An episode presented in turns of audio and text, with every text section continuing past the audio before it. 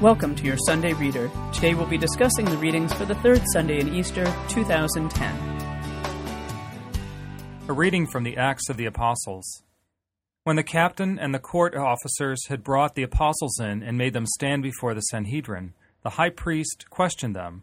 We gave you strict orders, did we not, to stop teaching in that name? Yet you have filled Jerusalem with your teaching and want to bring this man's blood upon us. But Peter and the apostles said in reply, We must obey God rather than men. The God of our ancestors raised Jesus, though you had him killed by hanging him on a tree. God exalted him at his right hand as leader and Savior to grant Israel repentance and forgiveness of sins. We are witnesses of these things, as is the Holy Spirit, whom God has given to those who obey him. Sanhedrin ordered the apostles to stop speaking in the name of Jesus and dismiss them. So they left the presence of the Sanhedrin, rejoicing that they had been found worthy to suffer dishonor for the sake of the name. The word of the Lord. Thanks be to God. I will praise you, Lord, for you have rescued me. I will praise you, Lord, for you have rescued me. I will extol you, O Lord, for you drew me clear, and did not let my enemies rejoice over me. O Lord, you brought me up from the netherworld. You preserved me from among those going down into the pit. I will praise you, Lord, for you have rescued me. Sing praise to the Lord, you his faithful ones, and give thanks to his holy name. For his anger lasts but a moment, a lifetime his good will. At nightfall, weeping enters in, but with the dawn, rejoicing. I will praise you, Lord, for you have rescued me. Hear, O Lord, and have pity on me. O Lord, be my helper. You changed my mourning into dancing. O Lord my God, forever will I give you thanks. I will praise you, Lord, for you have rescued me. A reading from the book of Revelation. I, John, looked and heard the voices of many angels who surrounded the throne and the living creatures and the elders. They were countless in number, and they cried out in a loud voice Worthy is the Lamb that was slain to receive power and riches, wisdom and strength, honor and glory and blessing. Then I heard every creature in heaven and on earth and under the earth and in the sea, everything in the universe cry out, To the one who sits on the throne and to the Lamb be blessing and honor, glory and might, forever and ever. The four living creatures answered, Amen, and the elders fell down and worshipped. The word of the Lord. Thanks be to God. A reading from the Holy Gospel according to John. At that time, Jesus revealed himself again to the disciples at the Sea of Tiberias. He revealed himself in this way. Together were Simon Peter, Thomas called Didymus, Nathanael from Cana in Galilee, Zebedee's sons, and two others of his disciples. Simon Peter said to them, I am going fishing. They said to him, We also will come with you. So they went out and got into the boat but that night they caught nothing. When it was already dawn, Jesus was standing on the shore, but the disciples did not realize that it was Jesus. Jesus said to them, Children, have you caught anything to eat? They answered, No. He said to them, Cast the net over the right side of the boat, and you will find something. So they cast it, and were not able to pull it in because of the number of fish. So the disciples whom Jesus so the disciple whom Jesus loved said to Peter, It is the Lord. When Simon Peter heard that it was the Lord, he tucked in his garment, for he was lightly clad, and jumped into the sea. The other disciples came in the boat, for they were not far from the shore, only about a hundred yards, dragging the net with the fish. When they climbed out on shore, they saw charcoal fire with fish on it and bread. Jesus said to them, Bring some of the fish you just caught. So Simon Peter went over and dragged the net ashore, full of 153 large fish. Even though there were so many, the net was not torn. Jesus said to them, Come, have breakfast. And none of the disciples dared to ask him, Who are you? because they realized it was the Lord. Jesus came over and took the bread and gave it to them, and, in like manner, the fish. This was now the third time Jesus was revealed to his disciples after being raised from the dead.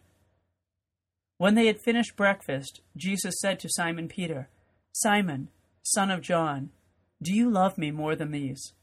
Simon Peter answered him, Yes, Lord, you know that I love you. Jesus said to him, Feed my lambs. He said to Simon Peter a second time, Simon, son of John, do you love me? Simon Peter answered him, Yes, Lord, you know that I love you. Jesus said to him, Tend my sheep. Jesus said to him the third time, Simon, son of John, do you love me? Peter was distressed that Jesus had said to him a third time, Do you love me? And he said to him, Lord, you know everything. You know that I love you. Jesus said to him, Feed my sheep. Amen, amen, I say to you, when you were younger, you used to dress yourself and go where you wanted. But when you grow old, you will stretch out your hands, and someone else will dress you and lead you where you do not want to go. He said this, signifying by what kind of death he would glorify God. And when he had said this, he said to him, Follow me. The Gospel of the Lord. Praise to you, Lord Jesus Christ. Hello and welcome to your Sunday Reader. I'm Father Brian and I'm here today with Father Mark. Hello, Father Brian. How are you doing? Good, and we're in, we're actually in the same room too. A lot of times when we record these things, we're we're not in the same room, and it's good to see you again. And you too. And I'm glad you're able to come to my large office. And for those who have never seen my office, it's uh, Mark and I are about all that fit in the office, Yeah, and that's there's true. not much else. the desk and us. That's right. Anyway, but I'm glad that you could make it here and everything. Um, what hit you from the readings today? Anything uh, in particular, or um, anything that you wanted to mention, or anything that struck you? Well, as you know, you know, I, you and I this week are at our uh, convocation here with our bishop, and um our speaker at the convocation is uh, Ron Rolheiser. Yes. And uh, hearing him talk about deeper discipleship and generative discipleship has been very, very interesting. And uh, in light of the gospel, looking at it and seeing how, um, in some of the things that he's been saying to us about how following Christ, you know, or just the way that we can get into a mindset as as humans. Um, I have to do everything. It's about how I accomplish things and do things. It's all my own willpower that I do it. And how he has said, Rolheiser has said a few times that it's really only by the grace of God that we do things. You know, that it's God's grace that calls us, it's God's grace that continues to uh, nourish us and sustain us and energize us. And I kind of look at that in light of the uh, gospel reading and see the you know the disciples you know after the resurrection have gone back out and gone back to their old way of life of fishing and they don't catch anything and then it's when Christ is present and tells them to cast their nets over the boat again on the right side and they'll find something and then they they have this you know plenteous kind of uh, catch that they have. And so really it's with that that call that presence of Christ that really helped them do what they were supposed to do. And I, I think it's the same thing for us and any one of us you know in our you know uh, life as followers and disciples of Christ that we uh, we have to recognize that we only do this by really with the grace of God Yeah, and there's a lot. There's so many things in this this one reading here. I mean, it's a repeat of the first time when Jesus encounters the disciples in the boats and tells them, you know, they haven't caught anything. He says, "Well, lower your nets one more time." They're reluctant. They do it. What's interesting, though, that I find with some, there's a lot of interesting things. The first thing is that Peter's response the first time is that, "Depart from me, Lord, I'm a sinful man." yes And Peter's response this time is to jump in the water and go right to him. yes Um, and I think that that shows, you know, the transformation that's occurred. So even though they've gone back to their old way of life, like you said, there's something there that's changed in them. They're not exactly like they were at the beginning when it's depart from me. And even Ron was talking about that in our convocation a little bit, and he called it kind of a false piety yes there. And this time, the true piety where it's, I see him and I need to rush to him. I Mm-hmm. know I need him. You know, I don't want him to leave me. It's not a false thing like, you know, oh, I'm not worthy, I'm not worthy, but it's, I need to be with you. You know, I'm Right. excited, to be with you. And then, of course, um, one of the things too is there's this 153 fish. Now, what I've read is that in the biblical mindset, there were 153 known types of fish. And they catch 153 fish here, and the nets don't tear. It's kind of symbolic there of that the, the nets being the church, and it can hold everybody without creating a tear in the nets here. And so the church, again, is going to be able to haul everybody in. Of course, I said it's earlier in jest. I said it's the argument against cloning. You know, Yeah. if, you, if you're if you're out there and you've got a clone, you only one of you can come in. But no, but um, but in all seriousness, it's that sense of all of us are welcomed into this, or all of us can be held in this giant net here, um, and it's not going to tear the net to have one or to have every type of fish or every type of person. Which you know, when when you think about that in terms of our, you know, of terms of uh, discipleship, that um, discipleship is different. So maybe in uh, a normal way of fishing, 153 fish would have torn the nets, but because this is something different, and it's in the context of Christ and His disciples and call to ministry, it's it's going to be different. You know, it's just interesting to see that as even though it would be in the normal activity of life might be something um, disastrous or hard to deal with, it's not in this case. Right. Right. Although it could be hard to deal with, but it's something Sure. that, that the net can hold. The Right. net can hold Right. it. Because sometimes it is hard for us to deal with our the parishioner Sure. sitting next to us or the pew you know, in front or behind us, and, and of course we all experience that. But the church is big enough to hold all of us in it, and that's really important for us to uh, remember that it's not just an elite group of people, but it's for everybody. And of course, one of the things too that um, Father Rolheiser has been talking about is the whole issue of scandal. One of the things he mentioned to us as priests is that as priests, uh, we carry with us all of the priesthood, both the good and the bad, and everything that came before us, the good and the bad. And as Christians, certainly we do that as well. We are the church, you know, founded on the apostles who followed Christ, but also founded on the apostles who denied Christ too. And all that's part of our history as to who we are, and then everything right through. You know, we've had great people, we've had saints in our church, we've had sinners in our church, and all of that forms, you know, who we are as Christians.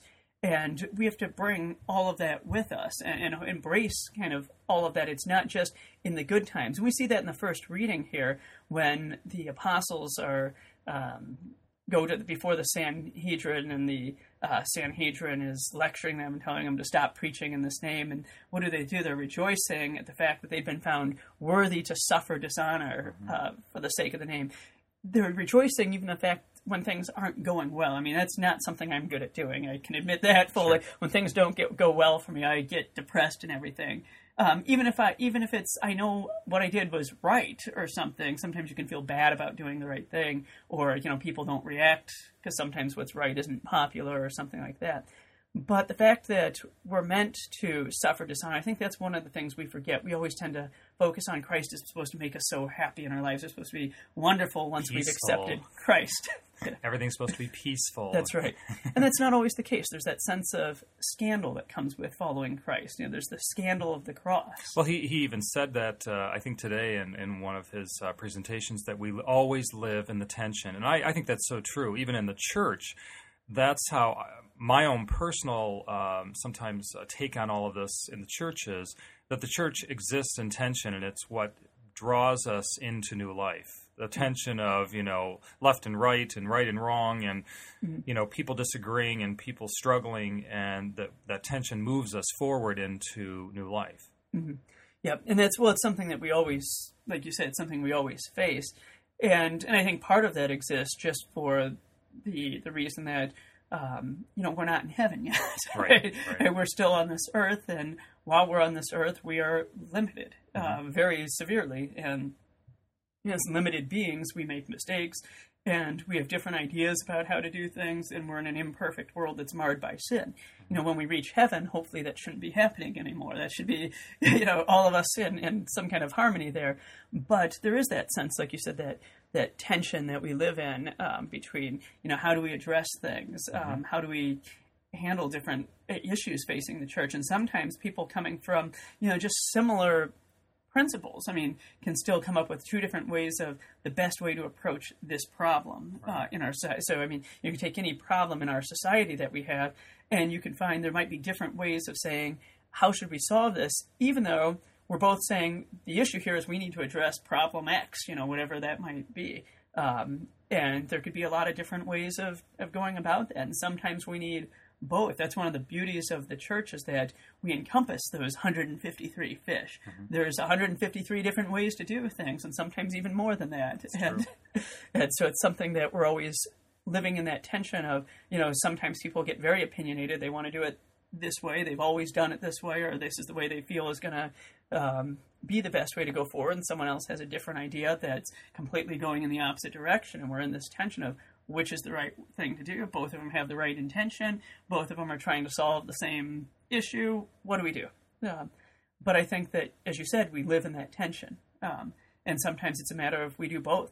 Uh, sometimes it's a matter of we do neither. Sometimes there's compromise, all kinds of different things. And those days that come along that really can challenge us, you know, at the end of the gospel reading, we see where Jesus says to Peter three times, Do you love me? You know, maybe it's not such a bad thing sometimes that we have to hear the same question over and over again. Because there may be those days when discipleship is just very challenging that when the question comes along do you love me? Yeah all right fine i do. You know well then you got to listen to the question again Mm-hmm. and really listen to your answer and listen to the question again and really think about your answer before you really commit yourself because like i said it can be very challenging. So you know even though Peter's being asked the question three times, and we might think it's redundant, I don't think it is at all. I think it's because it's Jesus trying to make sure that Peter really understands the question and his answer to that question. Right. Well, and it says the third time he was distressed that Jesus said it to him a third time. Sure. Um, and again, it's kind of saying, you know, there's that uncomfortability, there's that, that scandal, like, why is he asking? Why does he keep asking me this? Yeah. And each time it begs you to go deeper into the question. If I ask you a question, you answer it, and I said, ask you the same question again. You're like, okay, well, let me give you a different explanation of that. The third time, you're sitting here saying, why is my message not being communicated? Is it um, is it in me now? And and I think that's that's that's it right there. And then of course this also parallels the three denials Right. that um, that Peter had of, of Jesus as well. So it's kind of that that healing of that. But I think you're right that that third time you're asked that question, or even sometimes the second time, it becomes a little unnerving because it means that I want you to think about the answer a little more. Um, give me a deeper answer than what you just gave me. Let me go deeper. It's almost like Jesus might be saying, you know, the question could be, "Are you sure?" Yes. You know. yep. Yep. And and and that's I think that's why it becomes disconcerting is um, because on some level too, we all none of us have that perfect love for God. You know, all of us have some kind of imperfection in our love for God, and we we're kind of forced to look at that too. Right. And again, I think that that's right there. I think when asking it third time, you know, Peter must be sitting here thinking about the three denials and saying, "Yes, I love you," and that's in the back of his mind as I denied him three times. Yes. And I yes. told him that before, Right. right. before I denied him. I told him that I would never deny him. Right. So, um, so all of that's there. Well, Father Mark, we're coming to the end of our time on the podcast, but I thank you for joining me this week, and um, it's been great seeing you again at Convocation, and great to have you on the podcast. And hopefully, we'll have you on again, and our listeners will be back to join us next week on your Sunday Reader. Have a good week. God bless.